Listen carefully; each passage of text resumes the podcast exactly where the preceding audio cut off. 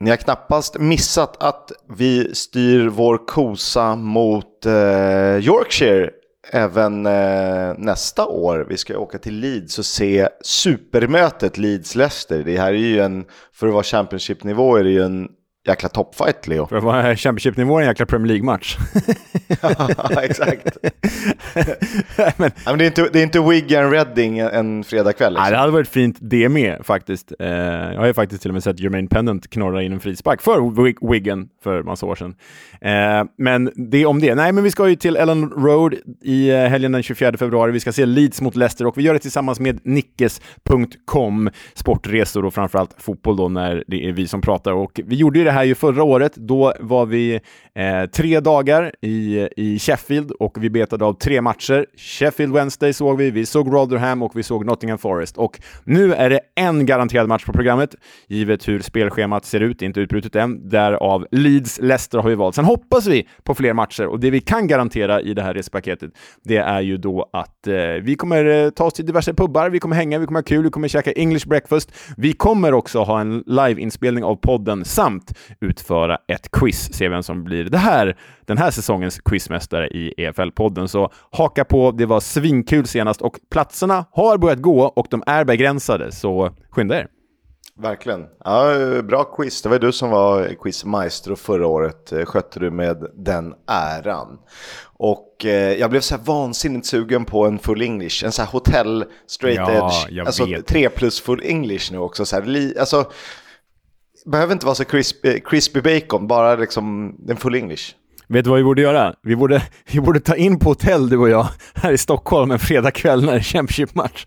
Kolla på Championship-matchen, sova över och sen käka hotellfrukosten som en riktig English breakfast. Två, två eh, skilsmässor hänger över. Verkligen. Men det kan det vara värt. Ja, fan, i Championship-poddens ära. Och när vi ändå pratar om engelsk mat, vi har fortfarande inte lyckats få till pucka pies. Um, snälla hjälp oss. Vi, vi kan liksom inte beställa hit det för det är mot några livsmedelsverksregler eller något. Man får inte eh, posta mat som inte är fryst. Så hjälp oss skaffa fram Pucka Pies för vi tror att det kan bli den här poddens bästa avsnitt. För eh, då kommer vi att eh, spela in ett helt eh, långt specialavsnitt där vi bara testar Pucka Pies helt enkelt. Ja, men det, det kommer definitivt bli det bästa. Jag har till och med hört av mig till Pucka Pie och varit i kontakt med Pucka Pies huvudkontor. De kan tyvärr inte skicka några, men eh, hoppas att vi får bättre lycka med eh, butikerna som säljer dem i Sverige. Det verkar vara English Shop, i, eller British Shop heter den kanske, i Göteborg. Men du Leo, du är inte den enda Leo i dagens avsnitt. Nej, det är ju, jag vet inte vad jag tycker om det här att vi, jag delar smeknamn med en av spelarna i vår kära serie. Det är ju faktiskt så att du har intervjuat Leopold Wahlstedt. Hans första intervju med svensk media, sitter jag här kanske och ljuger, men det är vad jag tror i alla fall. Hans första intervju med svensk media sen han flyttade till Blackburn och eh, det känns ju förträffligt trevligt. Mm, jättekul. Eh, skarp kille, rolig att lyssna på. Eh, härliga tankar om ja, fotboll och det som händer utanför planen. Så det är intressant och han pratar lite om favoritlag i Sverige. Han pratar inte om favoritlag i Italien, men eh, drömmer sig...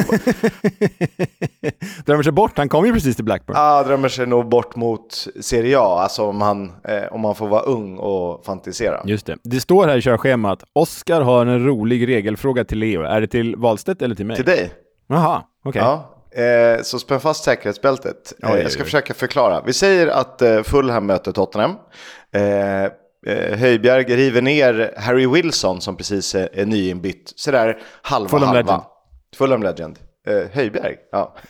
Eh, eh, Harry Wilson bestämmer sig för att ge det en chans. Han vill liksom testa och skjuta eh, då mot eh, Tottenhams mål. Men han får en felträff. Bollen går i en böj över honom landar i eget mål, vad händer då? Vet du det här? Alltså givet att du eh, ställer frågan så lär det ju inte räknas som ett självmål då. Men jag hade ju sagt självmål. Men det är uppenbarligen inte så. Nej, eh, så är det inte. Det har du förstått också. Vad händer då? Det blir hörna. Va? Ja, det här är en av liksom så här, de gamla reglerna som har levt kvar, som man aldrig behövt pilla på, för att det är väldigt, väldigt sällan aktuellt. Det skulle ju kunna bli så att ja, en hemåtpassning på egen planhalva skulle kunna rulla in eget mål. Men då blir det alltså hörna för att den har eh, passerat linjerna och målet är då inte i bruk. Men ska jag liksom försöka tolka rätt. Men vad sjukt. Så typ, den, den enda jag får upp i huvudet är ju du vet, Olof Mellbergs inkast mm. i Aston Villa till Peter Enkelman. Men den var väl Peter Enkelman på? Jag tror det är det som är problemet. För hade den gått direkt ja. i mål, då blir det också hörna. Mm. Detsamma gäller då inkast som... Ja. Mm -hmm. Uh, så att, Did not know this. Nej, det var det jag tänkte. För att jag såg det på något Instagram-klipp om någon frågeshow i England. Och programledaren var så här, for fuck's sake, it's, it's a fucking goal of course. It's an own goal, it's a goal, it's the same thing. Och sen får programledaren veta svaret, vadå corner? Eh, så därför tyckte jag det var roligt. Vad va sjukt, är, är det... Okej, okay. och jag, jag, tänkte först att det här var Leopold Wahlstedts sätt att bryta isen mellan er två, att berätta det här, men du såg det någon annanstans då alltså. Sjuk grej. Hej, vad kul att du vill intervjua mig förresten, har du koll på den här regeln? det är en bra icebreaker, man är helt häpen.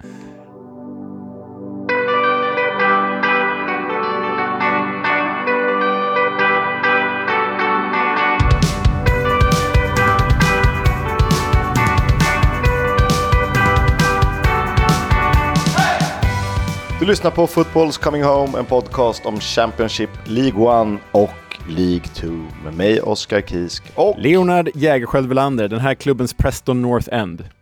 Den här klubben, den här poddens Preston North End. Okej, okay. varför är du det? Nej, men det är tre namn. Ja, det är det ju. Mm. Uh, Plymouth Argyle. Skulle kunna ha Queens Park Rangers också i och för sig. Det är nog mer Queens Park Rangers för de är lite mer lönfeta och, lönfeta och dåliga. Uh, ja, du är inte lönfet och dålig, men uh, du är duktig och bra.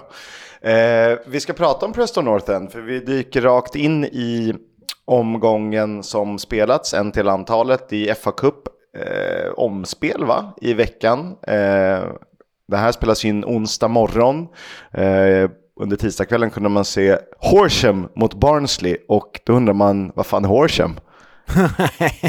Horsham, det är väl härligt? Ja, det var en eh, supermysig liten arena. Jag googlade bilder på staden och kände hit vill jag åka. Men eh, vi ska inte prata om Horsham som hade det tufft mot Barnsley. Vi ska prata om Leopold Wahlstedts Blackburn som eh, spelade Lancashire Derby. Det var dramatik när de tog emot Preston North End. Ja, men det var det verkligen. Eh, jag såg också att Sam Allardyce figurerade i någon slags Lancashire-media inför det här eh, och pratade om vilka klubbar, han är gammal Blackburn-tränare, gick inte så bra där, men jag gjorde det gick väl okej kanske. Men eh, eh, han pratade om vilken av de här två klubbarna som har störst chans att nå Premier League och sen kände jag att jag inte orkar lyssna längre på Sam Allardyce, jag vet inte vad hans svar var. Men det var i alla fall uppbyggnaden till det här derbyt som ju brukar vara hetskt och det här blev ju ett derby med dramatik, för det var ju nämligen så att Alan Brown gav gästande PNI ledningen efter dryga halvtimmen. Det var alltså hans, och då hade han gjort mål då i två raka matcher för PNI. Det hade han och eh, han är ju inne på typ eh, 350-400 matcher eller något i Pini. Han är ju faktiskt en one club man om vi pratar seniorklubbar. Sånt gillar vi. Jag tror aldrig, ja, han har aldrig varit utlånad heller och är väl eh, Capitano i Pini också. Leopold Wahlstedt eh, naturligtvis från start. Eh, Ainsley Pierce fortsätter att vara um, skadad och borta. En annan som är borta i Blackburn är ju Joe Ranking Costello, högerback back, högerback. slash trekvartista. Högerback. Högerback i nummer 10-roll, ja. Det är så jävla konstigt. Men det har ju gått rätt bra faktiskt. Ja, men det har det. Han, han blir borta typ tre månader, så den är ju, det är en tuff smäll för dem. Det är en väldigt tuff smäll, och det är tufft för mitt gaffer också kan jag meddela. Eh, för mitt med. Han, han ryker i helgen, glöm inte byta ut honom. Blackburn hade ju typ två ribbträffar i, i första halvlek. Eh, och var väl kanske lite bättre om vi ser det över 90. Ja, men det var jag, jag kunde tyvärr inte se den här matchen. Jag hade tänkt se den, men jag kommer inte ihåg vad som hände istället. Eh, så kul hade jag det. Nej, jag kommer inte ens ihåg vad jag gjorde. Men eh, synd att jag inte lyckades se denna. Jag har fått se bilder i efterhand och så. Och eh, ja, som jag förstod det är det som du säger, Blackburn var ju bättre och lyckades ju kvittera genom vem? Jo, Sami Smodic förstås. Den, ja, skyttekungen, skytteligaledaren Sami Smodic. Det trodde man ändå inte inför säsongen. Det trodde man verkligen inte inför säsongen. Eh, Wahlstedt eh, kallar honom energisk och sen sa han inget mer. Så jag förstår att, jag, jag tror att det kan vara rätt jobbigt att möta Sami Smodic ibland, men att han är nog en rätt skön figur också. Han känns känns eh, eh, jobbigt charmig på något sätt. Det är inget positivt om du har, om du har en kompis eller lagkamrat som bara säger ja, hur är han då? Ja, nej, Kisk han är energisk. Ja, okej. Okay. ja, det var lite det. Punkt. Han är energisk, punkt. Ja, men det gör ju också att han har gjort 10 mål på, efter 16 omgångar och då toppar skytteligaledningen. Eh, skytteligan, ska jag säga. Eh, kul!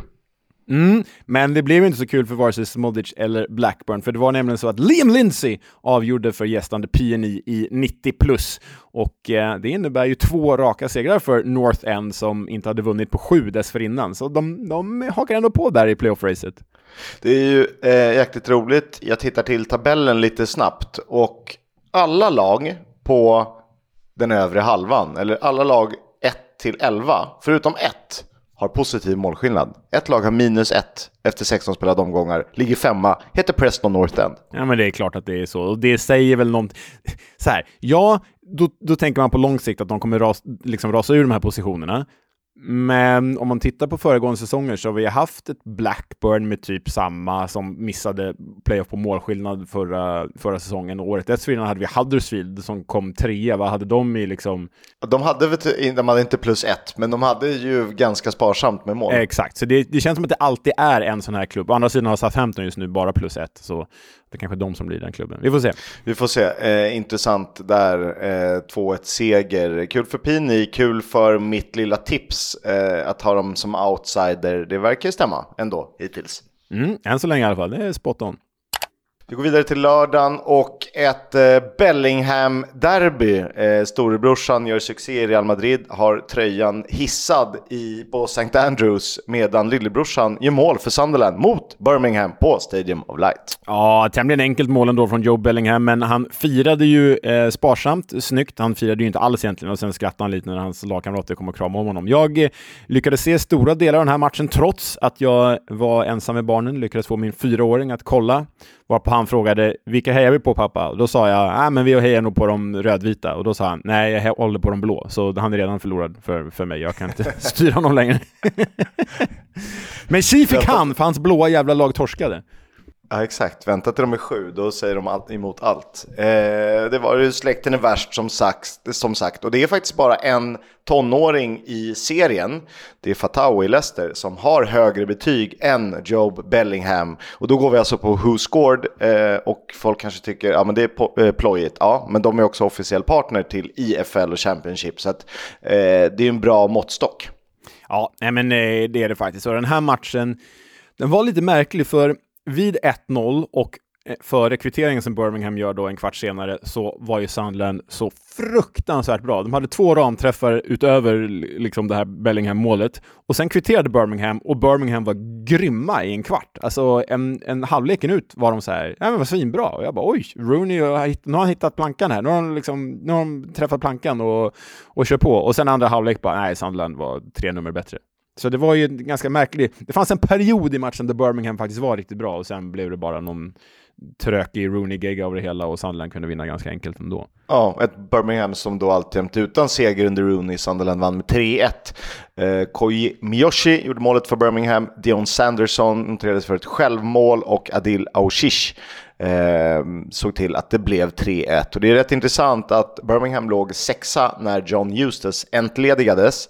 Då klev Oasa in Eh, I och med förlusten då på Stadium of Light så är man på 18 plats. Eh, medan man släppte in Sunderland i playoff-värmen. Ja, ja, men Sunderland eh, upp på playoff och det är ju där någonstans det kommer vara till slut. Vi tippade väl dem på playoff till och med tror jag inför säsongen. Jag har ju lite sådär känsla att vi har ju två suveräner hittills, men jag, jag, kan tänka mig att det kommer kanske jämna ut sig lite. Alltså Leicester, Ipswich, Leeds och Southampton är för mig en given topp fyra. Och jag, tr jag tror att det kommer stå mellan fyra andra lag eh, när vi summerar säsongen. Vad jag tror. Jag tror att det är Sunderland, jag tror att det är West Brom, eh, jag tror att det är Middlesbrough. Kanske PNI eller Hull. De, de tre, fyra är det ju som, ja, eh, som ja, slåss om övriga två platser. Helt, helt överens. Sen har vi avslöjat vårt avsnitt när vi eh, eh tippar halva säsongen om en månad. Du, vet du vad, det kan hända mycket i det här. Även experterna i England som liksom följer det in och ut varje dag eh, är oense om de här ja. sakerna. Men det, det, är lite så, de power ranking. Exakt, exakt. Eh, det som var väldigt fint i den här matchen, det var att 21-årige mittfältaren Dan Neil var lagkapten för Sunderland. Han är född, born and bred and raised on Uh, the River Ware. Alltså han är född och uppvuxen i Sunderland. På läktarna, har varit supporter sedan barnsben. Det finns massa bilder på honom när han står på läktarna och skriker och sjunger.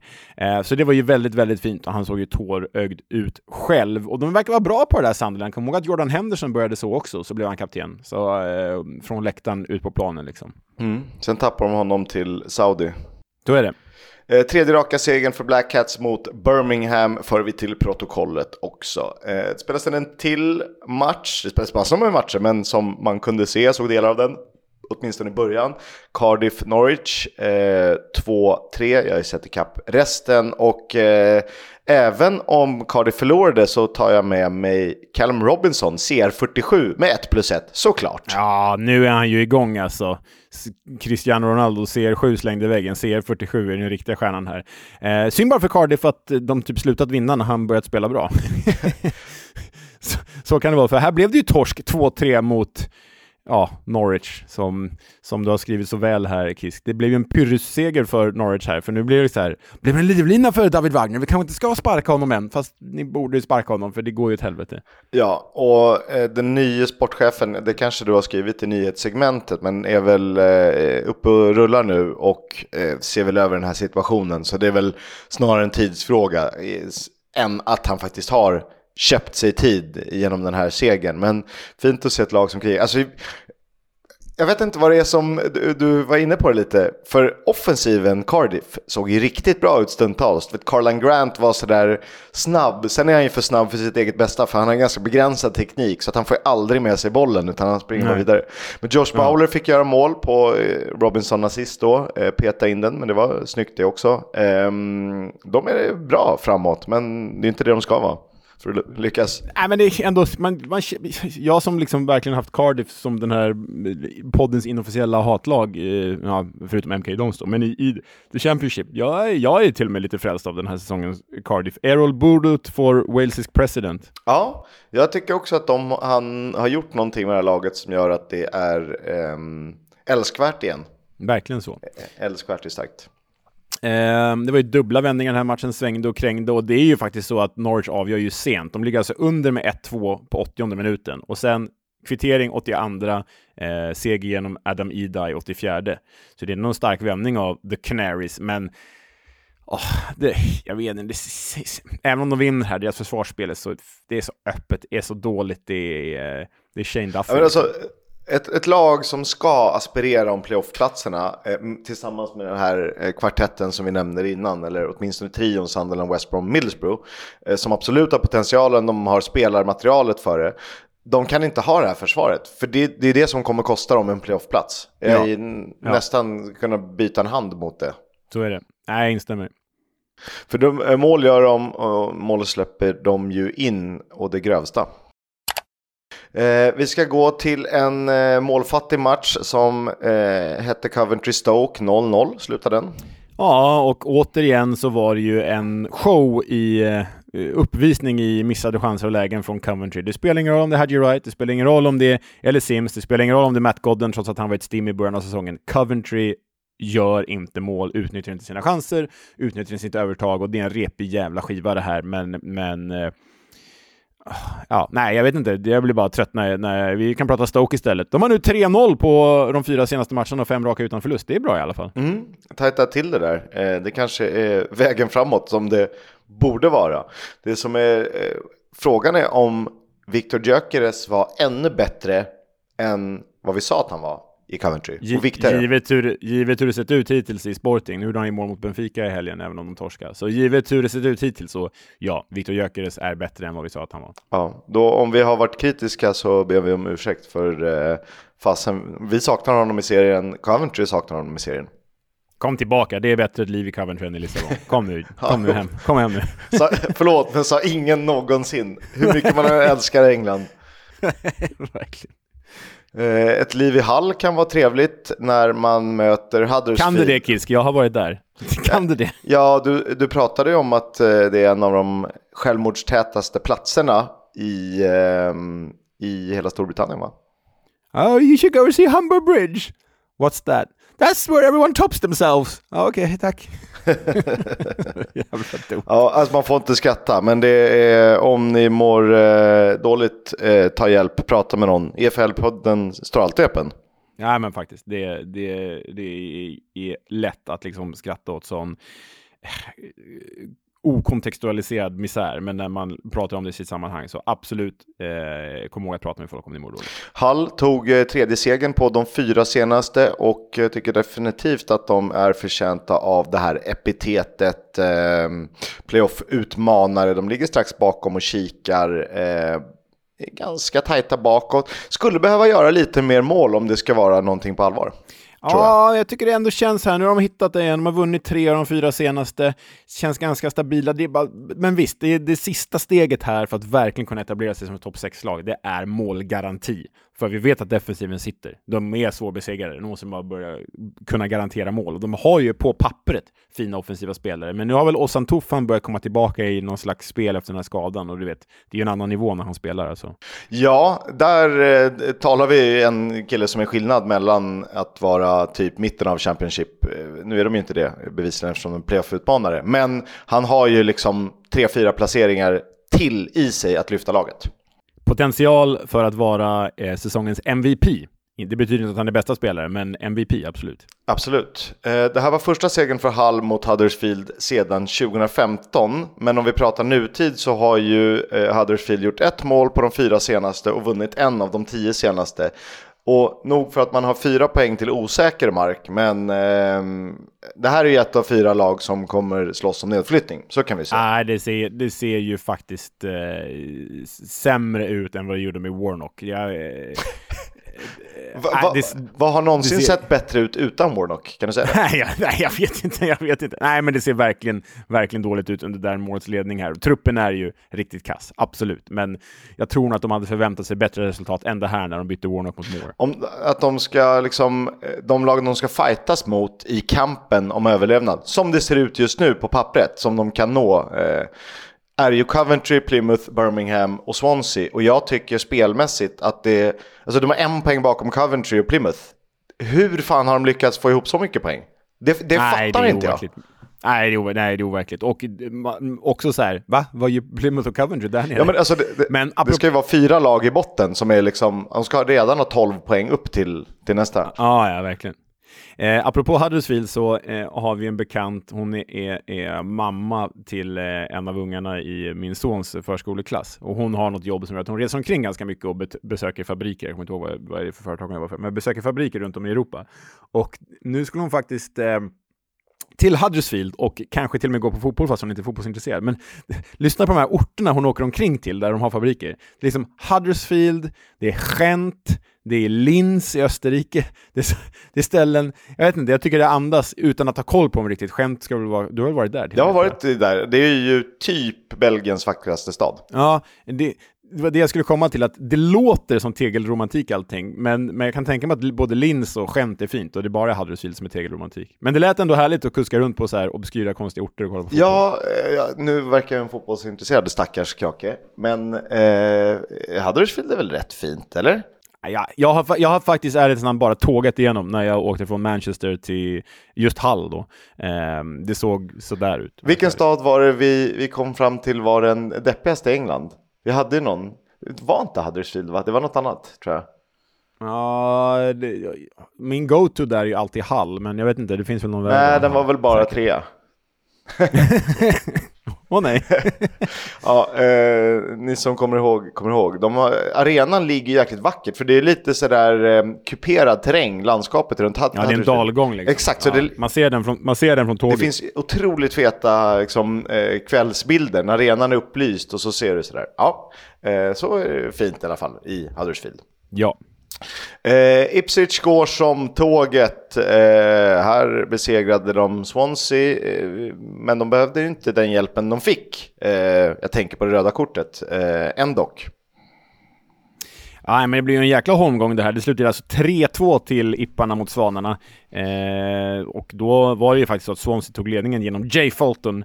Eh, men sen var det ju då Jack Taylor, Connor Chaplin och George Hurst som vände på detta efter bara drygt 50 minuter. Men Jack Taylors målkiss, mamma mia! Puff, det är ju... Är det en eh, kandidat till säsong, säsongens eller? Eh, ja, ja, jag tror nog att vi kan få se några snyggare. Men jag, jag tänker på en grej. Det är nästan vackrare att bollen är, eh, ska vi säga, en halv meter nedanför krysset än går direkt i krysset. Det är liksom mer estetiskt snyggt. Eh, 90-talsmål på något sätt. Jag tycker det beror, beror lite på, ja, som en Erik Rinaldo frispark typ. Eh, eh, jag tycker det beror på vilket nät det är. Um, ska, om det ska gå direkt i krysset ska det vara ett hårt jävla nät som liksom stagar upp den i krysset. Inte något sånt här mjukt där bollen bara rullar ner i någon båge sen. Eh, jävla, nu är det detaljnivå här. Jaha, du gjorde, aha, det var ett hårt, hårt nät. Ja, då var det inte, då är det inte säsongens mål. ja, men det är skillnad. Det är skillnad på estetiken när den går in eller inte. Det som var roligt med den här matchen var att Ipswich faktiskt tog ikapp Leicesters 39 poäng och nu i delad serieledning om en något sämre målskillnad. Ja, alltså Ipswich har ju faktiskt, lyssna på det här, det är underhållande när de spelar. De har släppt in 21 mål vilket bara är elfte bäst i serien. Å andra sidan är de ju överlägset bäst framåt med 36 gjorda, som är sju fler än både Leicester och Norwich. Så det är ju sjukt underhållande, men det gör ju också att målskillnaden är sämre än Leicesters. Naturligtvis eh, skiljer fyra plusmål i nuläget. Swansea har bara en seger på de fem senaste, eh, avslutat två raka matcher med tio spelare också. Eh, det är såklart det blir tufft även om det inte hade någon inverkan. De gjorde ju faktiskt eh, mål med en man mindre. Ja, det, det är lite, Swansea är luriga för att det är, en, det är klart det sker en växling när de har spelat ett otroligt possession-baserat spel till ett, något helt annorlunda med, under Michael Duff då. Men eh, svårt, svårt att prata lite om Swansea. Eh, svårt att prata lite alltså, om dålig svenska det, men... Egentligen är det precis som förra säsongen fast en helt annan fotboll. Nu är det mycket mer direkt fotboll än Russell Martins, eh, liksom Martin Ball. Men det är liksom samma läge. Det känns som att Swansea kan sluta på 19 plats eller på 10 plats. Man vet inte. Ja, eh, att de ska vara och slåss om topp 6, det kan vi nog avskriva dem från. Men eh, att de bör kunna hota vara ett eh, mittellag i sina bästa dagar, eh, definitivt. Absolut. Senaste tidens stora raket, eh, eller en av dem i alla fall, Leeds har ju stundtals sett riktigt, riktigt bra ut och eh, gör själv för namnet som tredjeplacerade i serien. Ja, slog eh, Plymouth med 2-1 här. Eh, mål av Daniel James inte otagbart, eh, tycker jag. Såg ganska tämligen... Eh, jag tycker det är målvaktstavla, måste jag säga, av Plymouth-keepern. Kommer inte ihåg om det var Hazard eller andra killen som stod. Eh, skitsamma. Joel Pirou utökade sen till 2-0 och det var ju det, trots att Ben Wayne reducerade. Men Leeds, de som alltså ska åka och kolla på i februari, med sex segrar nu på de sju senaste och då är man ju där uppe. Då är man där uppe. Det, det skiljer ju faktiskt åtta poäng upp, vilket är helt sanslöst. Men jag, jag ser inte som omöjligt att eh, det börjar eh, bytas lite positioner. Eh, det kan ju ta ett tag, men Leeds är ju så pass bra. Vi tippar dem som serieledare av en anledning och inte för att slå oss själva för bröstet, men den kollen tycker jag ändå vi har. Ja, nej, men jag, det här är långt ifrån över och vi vet ju, vi sa ju det förra veckans avsnitt tror jag, att Ipswich har ju en mycket tunnare trupp och det lär väl straffa sig till slut. Crescencio Somerville med en assist. Det innebär att han har nio poäng på de sju senaste matcherna. Det är, det är bra. fantastiskt bra. Är lite det är lite dopat det här laget. Eh, om man kollar vilka spelare, att de ens behövde Joel Pirou, ja. liksom Rutter, Njonto som inte ens är starter. Nej men vadå, Leeds, Leicester och även Southampton är ju dopade, men det är ju också för att de kommer ovanifrån. Eh, nu är det ingen självklarhet att man kommer ovanifrån och gör det bra direkt efter, det har vi sett prov på tidigare säsonger. Men det är skönt att Ipswich är där uppe, för annars hade vi haft tre Premier League-klubbar i, i topp igen. Liksom. Så skönt att det mm. luckras upp lite. Det är det ju absolut. Eh, Pilgrims har bara en seger på de åtta senaste, det var mot Wednesday. Men jag tycker att spelmässigt är de mycket, mycket bättre än vad resultaten visar. Sen kanske det blir svårt att, och det är tuffa papper att komma med i slutet av säsongen om man då riskerar att åka ur. Men eh, det är i alla fall min åsikt. Nej, men jag håller med. Plymouth känns mycket bättre än vad de har presterat och var de ligger. Men det är lite som Coventry också, som just nu känns mycket bättre än vad de presterar. Så det måste vända ja, innan nyår i alla fall, annars kanske man blir tvungen att agera på något sätt. Eh, så känns det inte alls omöjligt, eh, för nu börjar vi komma in i det här eh, manager sacking season nästan. Mm, ja, där, där är vi. Det, där har vi varit hela säsongen känns som. Hela den här poddens existens har varit manager sacking season. Eh, Middlesbrough mot Leicester var ju ett, ett toppmöte och eh, dessutom en, eh, en förlust till för Leicester. Vad var det vi skulle göra? Skulle vi snabbspola eller? jag tror ändå det, att när det kommer till Leicester så kanske man kan snabbspola. Men visst, några bumps in the road blir det väl längs vägen. Och här, alltså Middlesbrough borta, vi, vi vet ju att de är bättre än den mittenplacering de ligger på. Vi vet ju att liksom, Carrick har fått igång det här laget. Så att förlora bort mot Borough, det gör ju egentligen inte så mycket. Det är, det är en okej okay förlust, om någon förlust nu är okej. Okay. Men det här matchens enda mål, Sam Greenwoods frispark, vad kan det vara? Kisk, du är bättre på avstånd än, än vad jag är, men det kan vara... 30. Ja, alltså i krysset. 28-30. Det är en perfekt frispark. Ja, ja men det är en jätte jättefin frispark och han har ju verkligen hittat formen. Smugit lite under radarn, fyra eh, mål på sex matcher är det för honom nu, Lidslånet. Mm, Leedslån som jag såg någonstans att Borough kan köpa loss för en och en halv miljon pund i en klausul. Det är ju ingenting eh, i de här sammanhangen. Så eh, bra fynd igen av Borough får man ju säga. De har varit bra på det de två senaste säsongerna, att fynda. Det har de. Eh, är eh, 39 poäng rekord efter 16 omgångar? Jag tyckte mig läsa det, sen hittade jag inte källan. Jo, eh, jo eh, Leicester och Ipswich har rekord efter 16 omgångar i The Championship. Men hör på det här då, Kisk. På de tio senaste matcherna har Middlesbrough tagit 22 av 30 poäng. Det är ju väldigt bra. Eh, det är tredje bäst i serien, för det är bara Leicester och Ipswich som har tagit fler under eh, de tio senaste matcherna. Så Middlesbrough är ju på riktigt. De är absolut på riktigt. Det är en tidsfråga. Nu ligger de tia, men är, med lite flyt i nästa omgång så kan de ligga på playoffplats. Så att eh, vi väntar och ser. Ja, ja. Första gången de besegrar Leicester ligaspel sedan 2002 och jag vet att du kommer skratta för de har inte alltid varit i samma serie. Men... nej, nej, ganska lite till och med skulle jag tro. Men nåväl. Vi går vidare till QPR Bristol City på Loftus Road. Den slutade 0-0 och det var lite roligt för det var Liam Mannings första match för The Robins samtidigt som det var Marti Cifuentes första hemmamatch och publikrekord för säsongen på ja, vår favoritarena. Ja, det är det ju. Loftus Road. Eh, det borde göra en ranking någon gång om vi inte redan gjort det. Våra favoritarenor i The Championship. Inte varit på så många kanske. Men eh, kul med publikrekord. Eh, sen blev det ju kryss. Det blev ju 0-0 här. Liam Mannings, jag såg inte matchen, jag bara sett highlights och läst om den. Men Liam Mannings Robins såg eh, mer stabila och trygga ut än något annat. Det var inte så inspirerande kanske och samma sak med QPR. Och det har väl ändå Cifuentes haft en del problem med Hammarby tidigare att eh, de har haft en del boll och så, men inte lyckats skapa särskilt mycket. Ja, det var väl, var det något derby mot AIK i år när liksom de väntade ut AIK som var ganska bekväma. Jag kommer inte ihåg hur det slutade, men eh, folk vill ju ha framåt, särskilt i Hammarby. Jag vet inte vad de kräver på Loftus Road under Cifuentes. De är väl glada att slippa nedflyttningsstrid i alla fall. Ja, absolut. Eh, de har inte vunnit på Loftus Road än den här säsongen.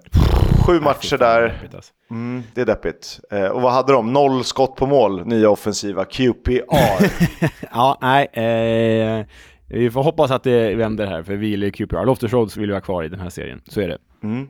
Eh, men trendbrott när QPR möter Bristol City, för i de sju senaste innan denna så har bortalaget vunnit när just de två har mötts. Eh, mm, nu vet ni det. Intressant.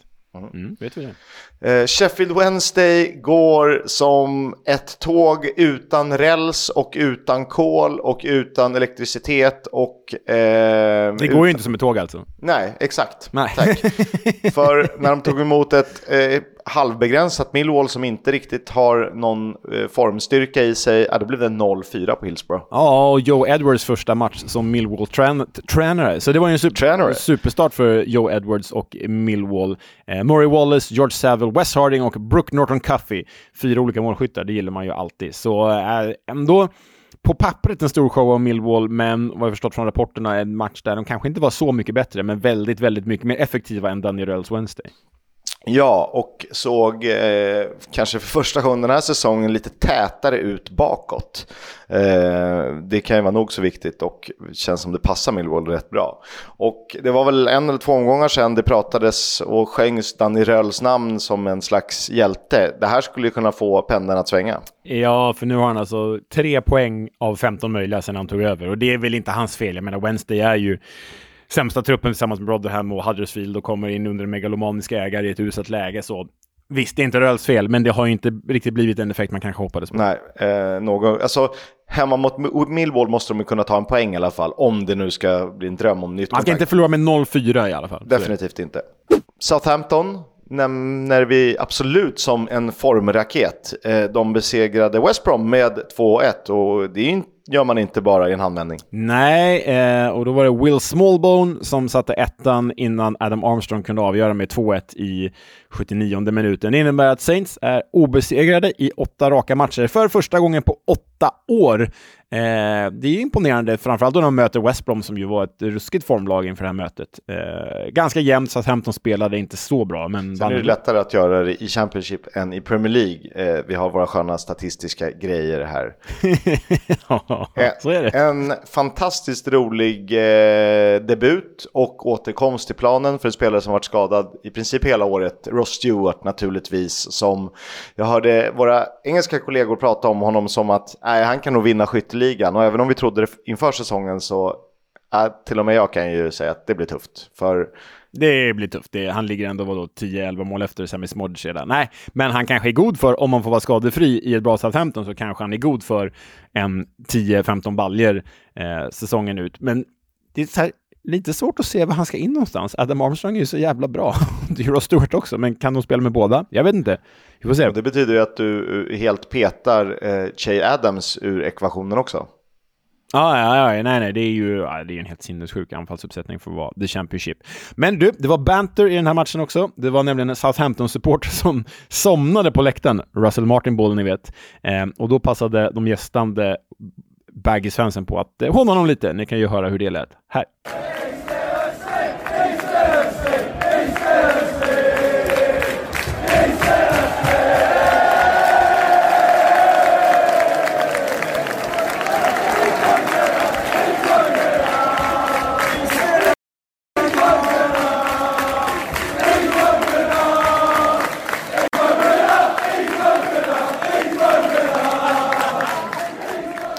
Är fantastiskt roligt och att de fortsätter med samma tema på eh, att han eh, sover, han vaknade, är det för jävla roligt. det, är så jävla, det är faktiskt riktigt bra, det är roligt. Där är de starka britterna. Nej, eller ja, vadå nej? Konstig felsägning, nej. Den sista eh, matchen i bokstavsordningen spelades mellan Watford och Rotherham.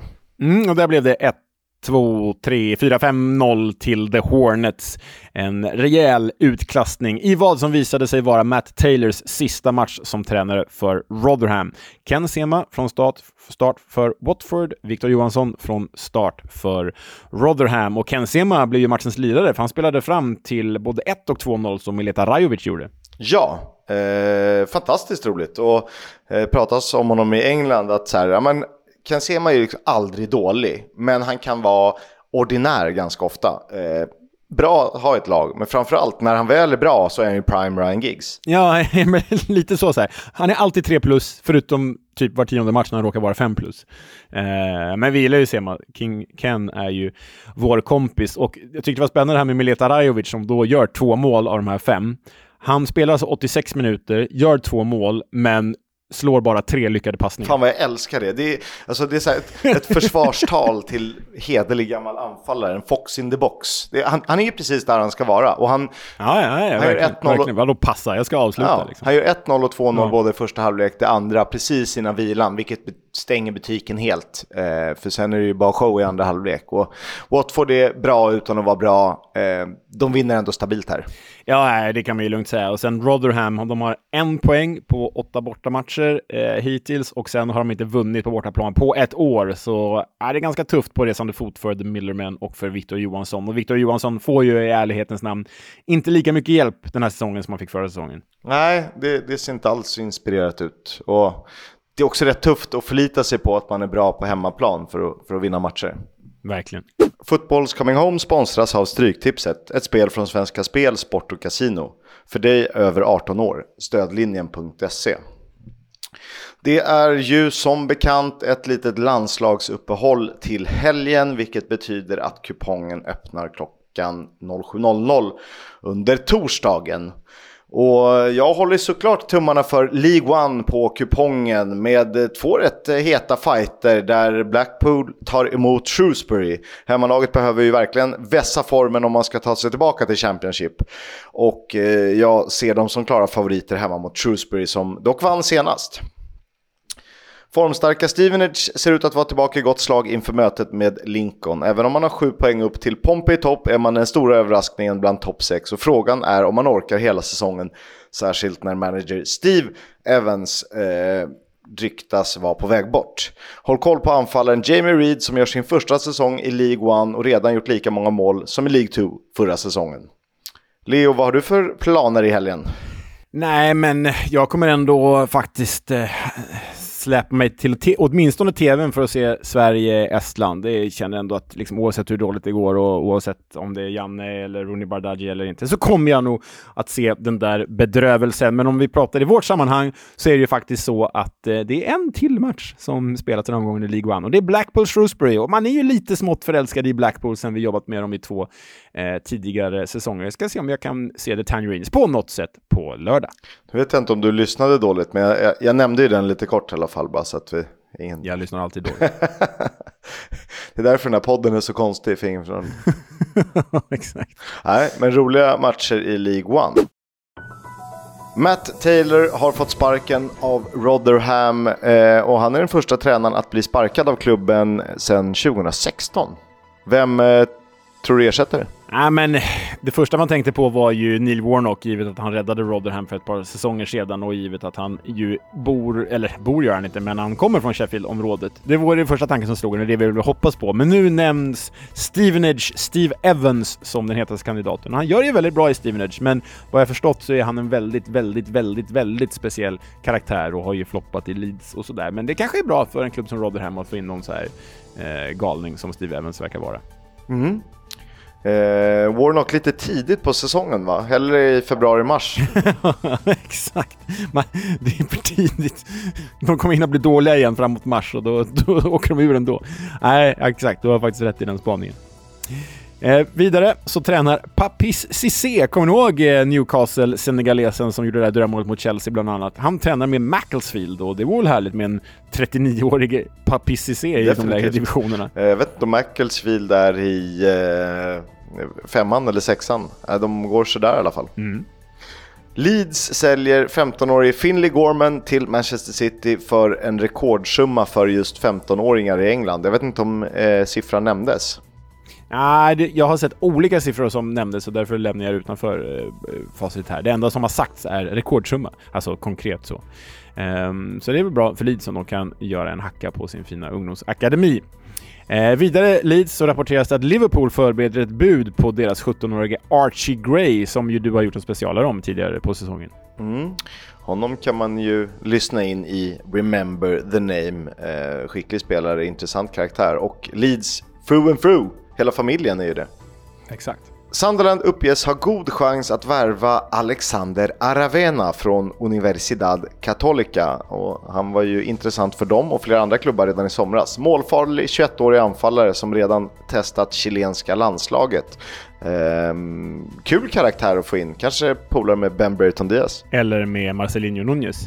Eh, äh, men Sunderland för att liksom riktigt liksom manifestera sin playoffplats. De behöver ju en, en målskytt och då hoppas vi att den här killen är det. Jag läser just nu att han alltså har gjort 11 mål på 28 matcher för Universidad eh, Católica. Jag vet inte om det är jättebra eller inte. Jag vet inte hur bra den där chilenska serien är. Och med det så eh, har vi ju kommit fram till eh, veckans stora specialare. Den stora, stora grejen, det är att du Kiss ska intervjuat Leopold Wahlstedt och vi slänger oss över den intervjun här och nu, tycker jag.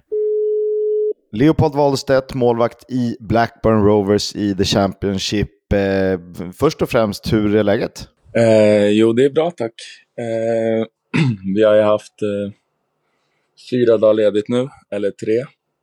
Så vi är lediga idag också.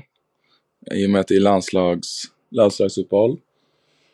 Så, eh, men eh, jag hade två polare på besök som såg eh, Preston-matchen, så vi, vi var på Eh, de var på den och sen var vi på United Luton också. Och så var vi ute och kollade läget i Manchester. Så. Så det är bra med mig. Ganska, ganska trevlig stad. Ja, verkligen. Positivt överraskad när vi flyttade hit, jag och tjejen. Ehm, ja. Bo, bor ni i Blackburn eller bor ni i Manchester? Nej, vi bor i Manchester. Tillsammans med en massa andra svenska spelare eller? Eh, ja, jag tror... Eh, jag är lite osäker. Jag har inte, inte mött eh, någon än, men vi, eh, det är ju fem stycken från, från Blackburn då, som bor... Vi bor på samma ställe liksom. Eh, och så är det även... Eh, ja, det är många typ så här Sheffield-spelare, Burnley-spelare, No United, City. Det är liksom ett så här, eh, ska man säga, komplex med... Det är gym och spa och allting, så det är grymt. Ja, men perfekt. Hur, hur skulle du beskriva eh, första tiden i England? Ehm, lärorik. Ehm, det var ju ganska... En ganska eh, hektisk... Eh, ett hektiskt övergångsfönster för mig. Um, som alla vet så var jag, jag var ju nära Bröndby eh, i Danmark och sen så... Som man har lärt sig nu i silly season så inget är klart förrän det är klart så kom ju Blackburn in i bilden och så blev det Blackburn. Um, och sen eh, första tiden var väl eh, i och med att jag kom, ska vi säga, helgen, ja på måndagen efter premiären i ligan. Så var ju, var, jag spelade ju inte i början. Eh, men det var ändå, jag var ganska, ska man säga, medveten om det när jag signade att det skulle kunna ta lite tid. Eh, I och med att jag inte hade haft någon försäsong eller så med laget. Och så är det, det är ganska speciellt eh, spel, eh, spelsätt som vi har i Rover. Så det fick ta sin lilla tid och jag för min del så var det bara bra att få ja, men lära känna det, var- det, är också, det var en- också en annan träningsbelastning och så vidare. Så. Eh, men nu spelar jag så nu trivs jag väldigt bra. Eh, du nämnde där med Bröndby, det, det pratades om någon klubb i Frankrike också. Va, vad var det som hände med, med Bröndby och hur kommer det sig att eh, det blev Blackburn till slut då? Nej, det är väl, jag har in, inte, ingen lust egentligen att prata så mycket om Bröndby, men eh, det var ju som jag sa att det, i silly season så det är som med alla, alla lag har eh, sina första val, sina andra val och så är ju inget klart förrän det är klart. Så att, eh, jag hade ju haft kontakt med Blackburn tidigare under, under eh, fönstret. Eh, men så var det ju en, en övergång också med tidigare målvakten som drog ut väldigt mycket på tiden. Eh, och sen så ja, blev ju det klart och så togs kontakten upp igen och sen kände jag att det var ja, men, rent sportsligt ett, eh, ett, eh, ännu ett steg upp. Så jag hade väldigt lust att testa det. Just det, det var ju Thomas Kaminski som lämnade för Luton och eh. Premier League. Eh, eh, har du haft kontakt, var var det Jon Dahl Tomasson som liksom tog kontakten och, och pratade om att han ville värva dig eller har du haft kontakt med andra i, i klubben eh, när det blev aktuellt? Eh, jag pratade med både, eller jag pratade både med Jon Dahl och sen eh, ja, men med resten i sportchef och så vidare. Hur, hur är han att, eh, att jobba med som tränare? För du nämnde något speciellt spelsätt där bland annat. Ja, nej. Först och främst väldigt, väldigt bra tränare. Eh, som eh, han kräver väldigt mycket av, av spelarna. Och eh, vi är ju, det som är grejen är att vi är ju väldigt, eh, om man ser, det har man ju märkt på de flesta andra lagen i Championship så har vi en eh, eh rent fysiskt och ja, vi är väldigt kort lag. Eh, om man ser på snittlängden. Eh, så att eh, vi, det är väldigt... Eh, väldigt, vi är väldigt spelande. Eh, att det ska byggas upp bakifrån eh, i princip varje gång. Och sen mycket spela på en och två touch inom en, två sekunder är egentligen huvudprinciperna. Hur, hur trivs du med det? Gillar, gillar du att, att, att, spela bakifrån och vara, vara en del av uppbyggnaden? Du är först, och rätt ofta första liksom, punkten i det hela. Mm. Eh, jo, men jag har alltid varit, ändå varit rätt så trygg med fötterna. Eh, och sen även i odds så det är något jag har med mig nu för att med Paco då, tränaren som jag hade i Odd, så var jag i princip alla anfall startade med mig då. Eh, skillnaden där var väl att vi hade också en, en, eh, ja, men en uppspelspunkt som vi använde så vi kunde variera lite mer. Eh, det har vi inte riktigt nu på det sättet, någon target man så. Eh, men eh, nej, det är ju framtiden, eller det är ju modern, modernt eh, målvaktsspel att kunna att vara en, som en extra back. Så. Ibland så är det, man blir lite stressad och eller främst kanske folk som ser på, mina vänner och min tjej och så. Hon, eh, hon önskar ibland att jag bara kunde få slå lite längre. Såklart. Vad har eh, klubben eller laget för uttalade ambitioner? Alla säger väl att man, man vill upp såklart, eh, för det är där pengarna och det är där den stora attraktionskraften finns. Men eh, har ni pratat om någonting så här, men playoff är rimligt eller vad har sagts? Um, det som är att jag kom sent också, så jag, jag antar att det har varit mer kanske snack om det innan säsongen. Men uh, den bilden jag har är väl att vi om man ser alltså spelmässigt så tycker jag absolut vi kan ta en topp 6-plats. Sen eh, vet man ju, det är fotboll, det handlar inte bara om att prestationer, du måste få resultat också. Det är väl det som har varit kanske lite ett problem att vi har i de flesta matcherna varit väldigt bra spelmässigt men så har vi inte fått med oss resultaten. Kanske som nu senast mot Preston till exempel. Eh, där vi gör en väldigt, väldigt bra match. Men så förlorar vi med 2-1. Eh, det är såklart de allra tuffaste förlusterna. Om vi ser på övriga lag i Championship och om vi specifika spelare, nu har du väl spelat en 7-8 matcher och sådär. Vilke, vilket lag har varit jobbigast att möta? Är någon spelare som sticker ut som du tycker att ja, men, han är alldeles för bra för den här serien? Jag fick ju en, eh, en skön liten väckarklocka där. Det var ju min debut när jag blev inbytt mot Leicester.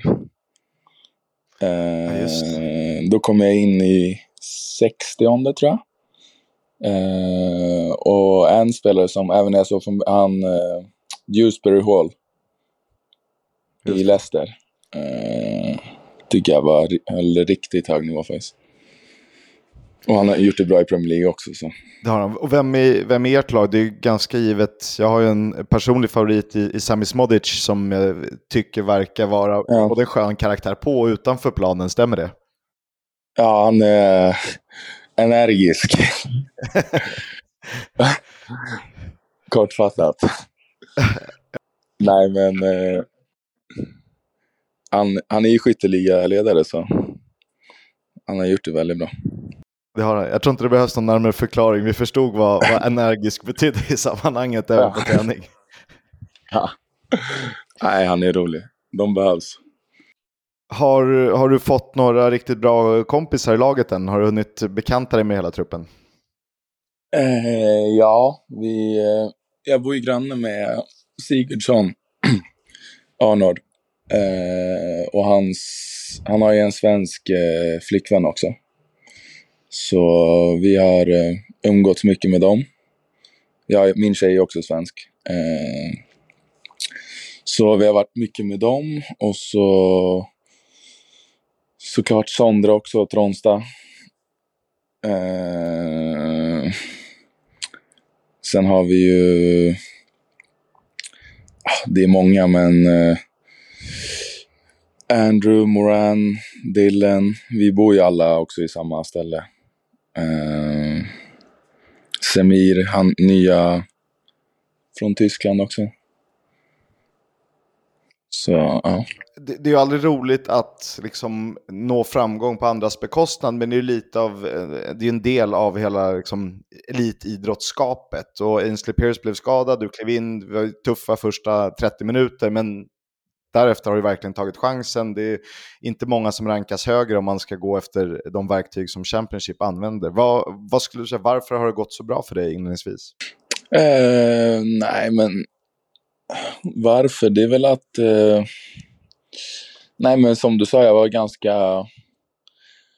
Jag var väldigt bestämd på att när jag, när jag signade, så jag, som jag som sagt så visste jag att jag, jag skulle nog inte ja, men 99% gå rätt in från start efter premiären. Så det handlade väl egentligen bara om att försöka inte, inte låta sig stressas och ja, men försöka verkligen ta till mig. Och alla, vi jobbar bra med målvaktstränaren också.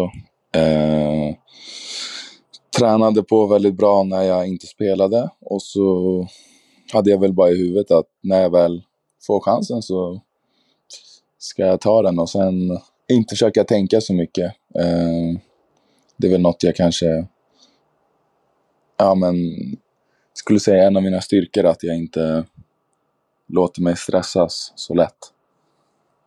Um, för det är ju det är helt klart, liksom, det är ju, ja, om inte ett, så i alla fall två steg upp från norska ligan. Uh, speciellt fysiskt och även kvaliteten på spelarna. Så att det var ju en, eh, ett steg upp om man säger så. Mm.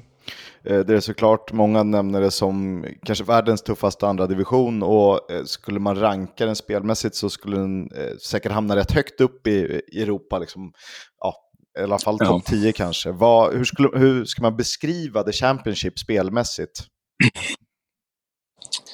Um, den största skillnaden som jag ser kanske, nu har jag, jag har inte spelat, jag har spelat i norska ligan och så var jag i Dalkurd också. Eh, men där spelade jag inget. Men året de var i Allsvenskan. Men eh, den största skillnaden jag skulle säga, det är nog tempot alltså. Och löpkapaciteten på spelarna liksom. Att det, det körs i 90 minuter. Plus 8, ofta. eh, och sen är det ju också, det är ju, det finns ju de här spelarna som verkligen har X-faktor. Eh, som man kanske inte ser så ofta i... Det finns väl någon enstaka eller så i kanske allsvenskan och i norska ligan. Eh, och så är det ju det är sjukt mycket matcher alltså. Det är ju match varje dag känns det som. är det, tycker du för mycket matcher? Eh, nej, egentligen inte. Det är väl bara att det blir en del eh, en del resande, speciellt när det var cup också. Att det kunde vara London en lördag och så hem och så någon ny bortamatch på tisdag. Eh, men eh, nej, det är kul då. Det är, det är ofta, det är som man säger på matcherna som du, som du verkligen, eh, som du utvecklas mest. Eh, så nej, det är skill stor skillnad från eh, i Norge, men jag, jag gillar ändå att det är mycket matcher faktiskt. Mm. Eh, vi pratade lite om målvaktssituationen. Eh, har det uttalats nu sen Per skada då att du skulle vara första målvakt eller har, det, har man slagit fast det på något sätt? Nej, det är väl inget uttalat sådär, utan det är väl eh, som alltid att gör du det bra och förtjänar att spela så spelar du. Det är väl den bilden också jag har fått av ja, men, eh, Jon Dahl som tränare att det är ingen som ska man säga, han är, han är inte rädd för att ändra i laget. Ja, där känns det som han är rätt, eh, eh, rätt vass. Och hur funkar ni tillsammans, eh, målvakter? För ofta brukar man prata om vikten av att ha en andra målvakt, eh, om det nu finns en sån, som lyfter också första målvakten likväl som är ett stöd på träningar och så vidare. Känner ni att ni har den dynamiken inne i gruppen? Ja, det är ju som, eh, det tycker jag inte är några problem faktiskt. Ehm, Det är professionellt. Som det ska vara. Såklart. Eh, du har ju rest runt åtminstone lite i England, fått följa med och sitta på bänken, men ja. också spela. Eh, något ställe, någon arena, någon plats som du tycker sticker ut så här långt? Um,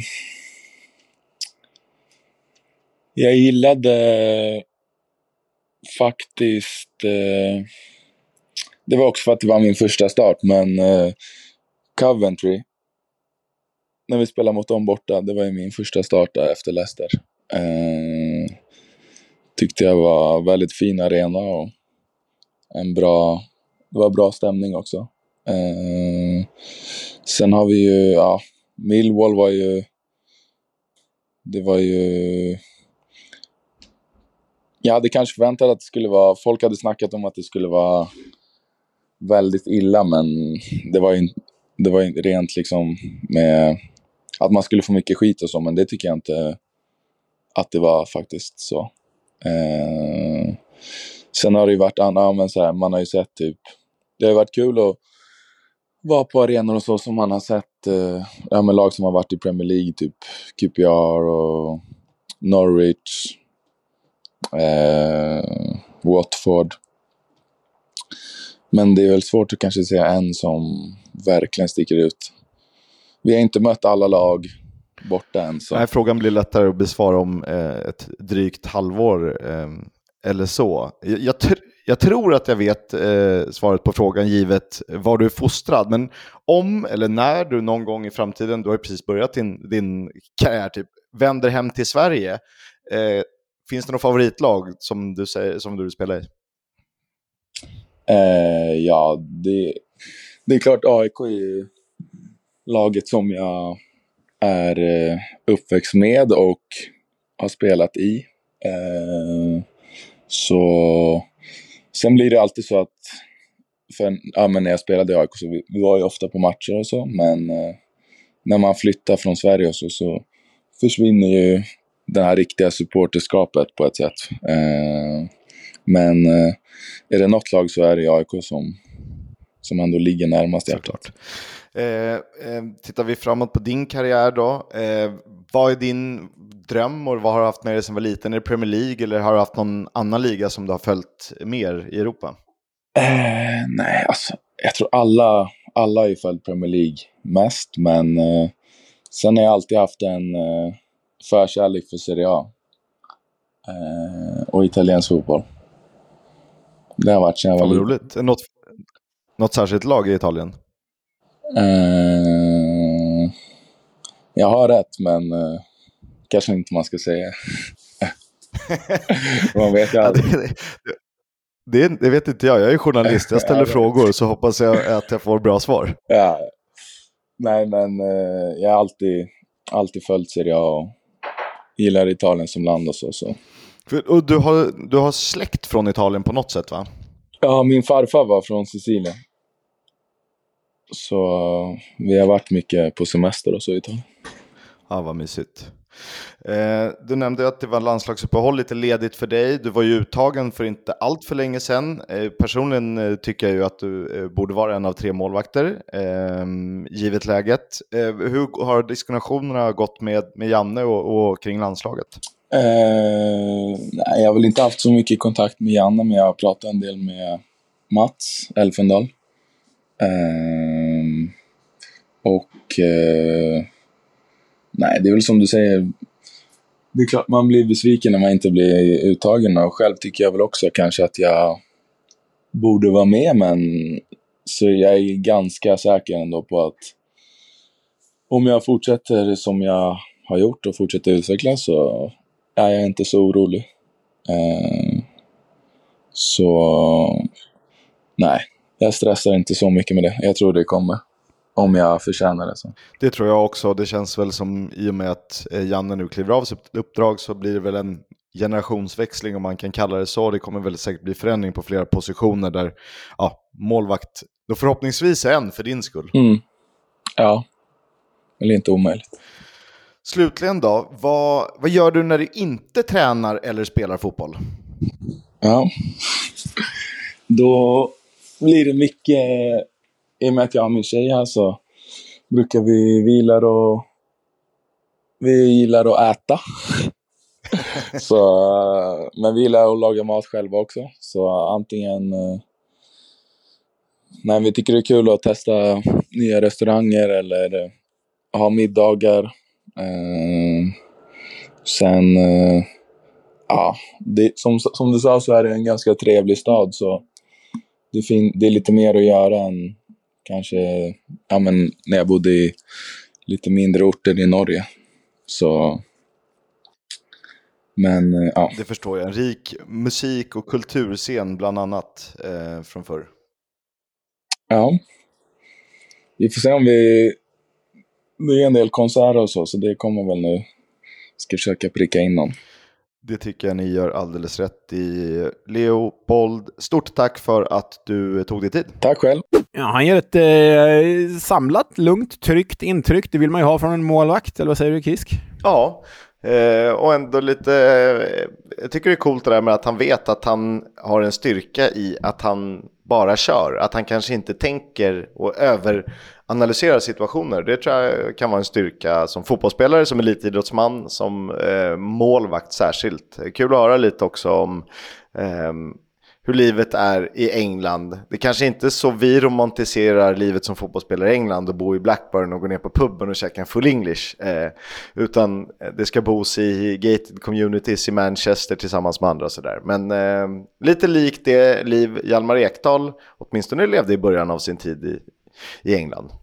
Mm. Ja, men eh, kul där. Vi hoppas att vi får anledning att eh, prata fler gånger med den gode Leo. Vi hade ju förberett eh, ytterligare en till specialare. Eh, vi tänker att vi rankar alla positioner, topp 10 spelare i Championship. Men vi börjar med det nästa vecka. Eh, det enda vi kan säga är att Leopold Wahlstedt är med när vi börjar med målvakterna. Mm, och eh, det kör vi nästa vecka då. Topp 10 målvakter. Det blir kul. Och där har vi, gör vi ju som vi har gjort förut. Du gör en lista, jag gör en lista och sen sammanfogar vi dem till facit helt enkelt. We'll have a chat about the fucking game. About your game, last few months, last few weeks. Fucking character. Jag är inte helt säker på om vi har kört den här eller inte. Det är, det är ju en klassiker, men jag tycker att den är så jäkla rolig. Det är alltså John Sitton som då är manager i Leighton Orient.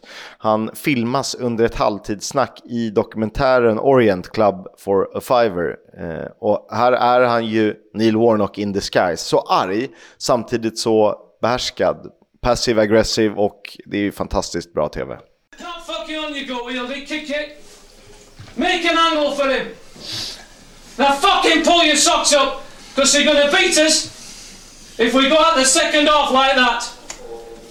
That is a fucking typical performance that we've had too often here.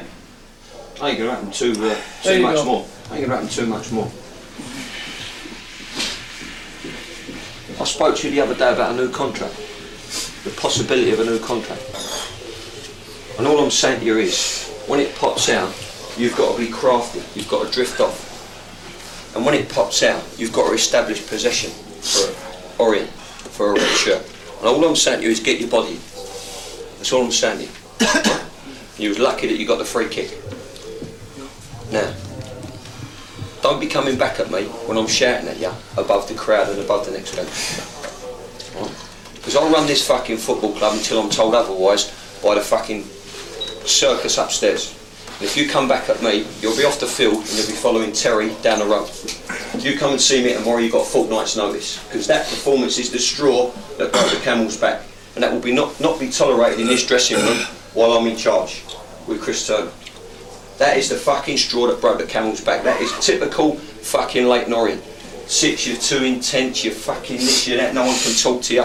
I never fucking followed two good games out of a fucking game like that. The reason I was intense because I wanted to play well again and I'm wasting my breath on something. I'm wasting my breath on something. What did I say to you about good players? They want to be good players all the time. Don't you know how profound that is if you're not examining the fucking words?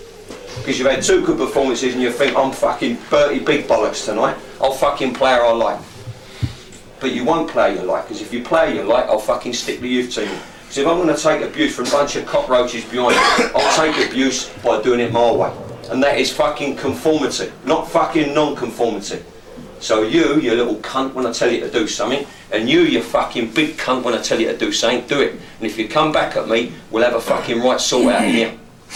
Alright? And you can pair up if you like, and you can fucking pick someone else to help you, and you can bring your fucking dinner. Because by the time I'm finished with you, you'll fucking need it. Do you fucking hear what I'm saying or not? You me in the morning. Ja, man blir ju alltid, man blir ju alltid extra nöjd när vi faktiskt har Neil Warnock som veckans Warnock.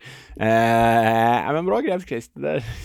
jag vet, kommer inte heller om vi har kört den. Det är så, man har ju typ sett alla de här själv någon gång, så det är så här svårt att veta vad vi har publicerat och inte. Men eh, good stuff.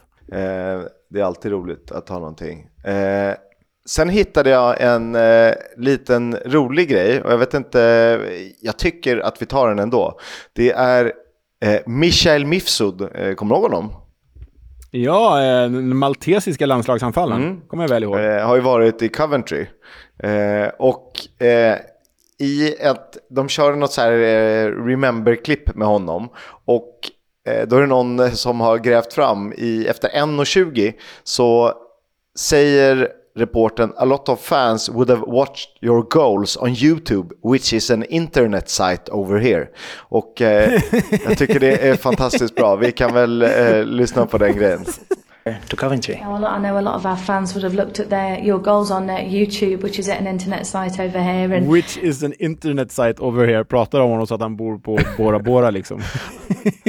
Det, och det är någon som har kommenterat, he's from Malta, not Narnia. Jag tycker, Ja, fy fan vad bra. Mycket bra. eh, det gillar vi. Eh, hörni, det har eh, börjat lida mot sitt slut. Vi tackar eh, Stryktipset och Nickes.com som möjliggör att vi tar oss till Leeds. Häng med för fasen, det kommer bli så jäkla skoj. Eh, ja, nej, men det kommer bli superroligt med eller utan er, men det blir ännu roligare med er kan jag meddela. Eh, platser har redan börjat gå, några är redan beställda. Jag tror att det finns, vad var det, 15 biljetter totalt var Kisk. Eh, och en del har redan gått, så det är först till kvarn de försvinner. Så följ med, ha kul med oss och de andra resenärerna på Ellen Road i vår. Adjö! Hej, hej, hej.